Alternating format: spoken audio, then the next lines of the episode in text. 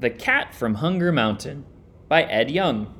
When you hear the chime, turn the page.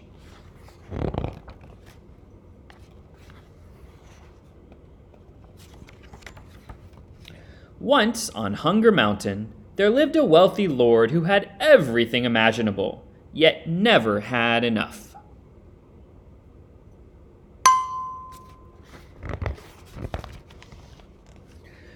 The strongest workers built him the tallest pagoda.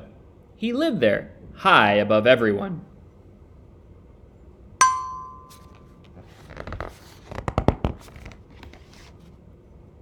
The finest tailor made his clothing from spun silk and threads of gold.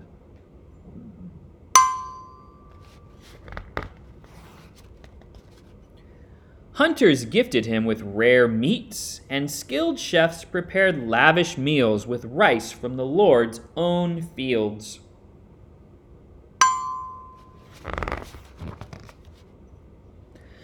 When Lord Cat's servants asked if their master had finished his meal, they were scolded.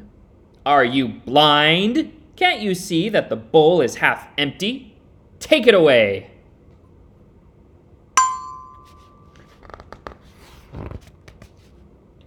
Hunger Mountain was famed for its delicious rice, which grew in paddies tended by servants. More servants would then wash the rice grains in the rapid waters of the great river.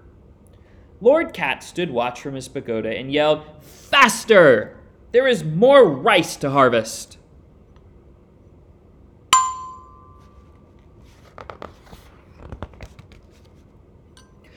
Life continued in this fashion until the land was struck by drought.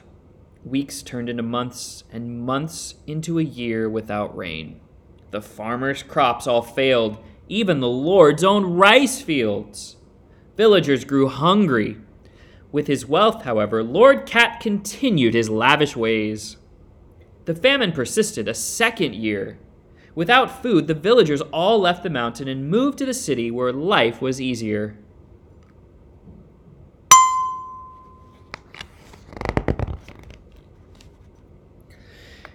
Now the Lord's great wealth was useless.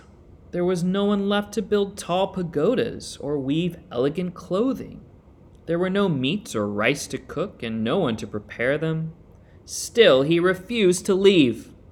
What would life be without all of his possessions?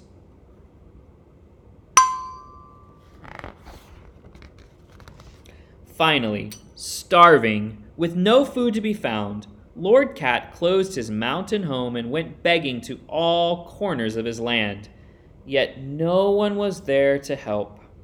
So he wandered alone, mile after mile.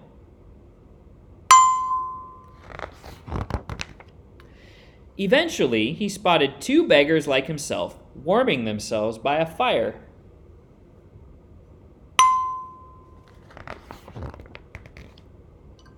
They told him of a kind monk in a modest temple nearby who gave free food to the hungry.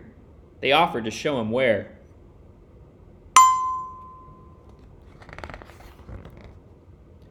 They left early the next morning, and on arrival they saw a line of hungry souls all waiting to be fed.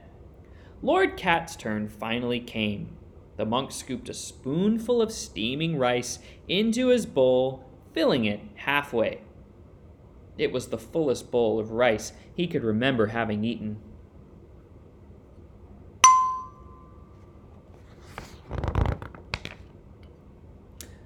I must ask you, he said to the monk, how have you managed to come across such a fine grain in such difficult times?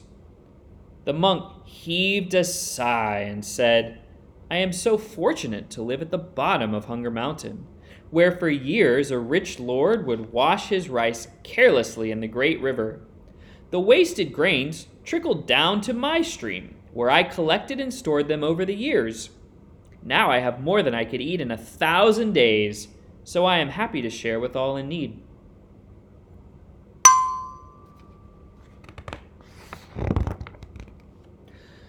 Lord Cat looked at the now empty bowl in his hands he realized he had been fed with his own wasted food. and for the first time ever, he knew what it felt like to be truly blessed.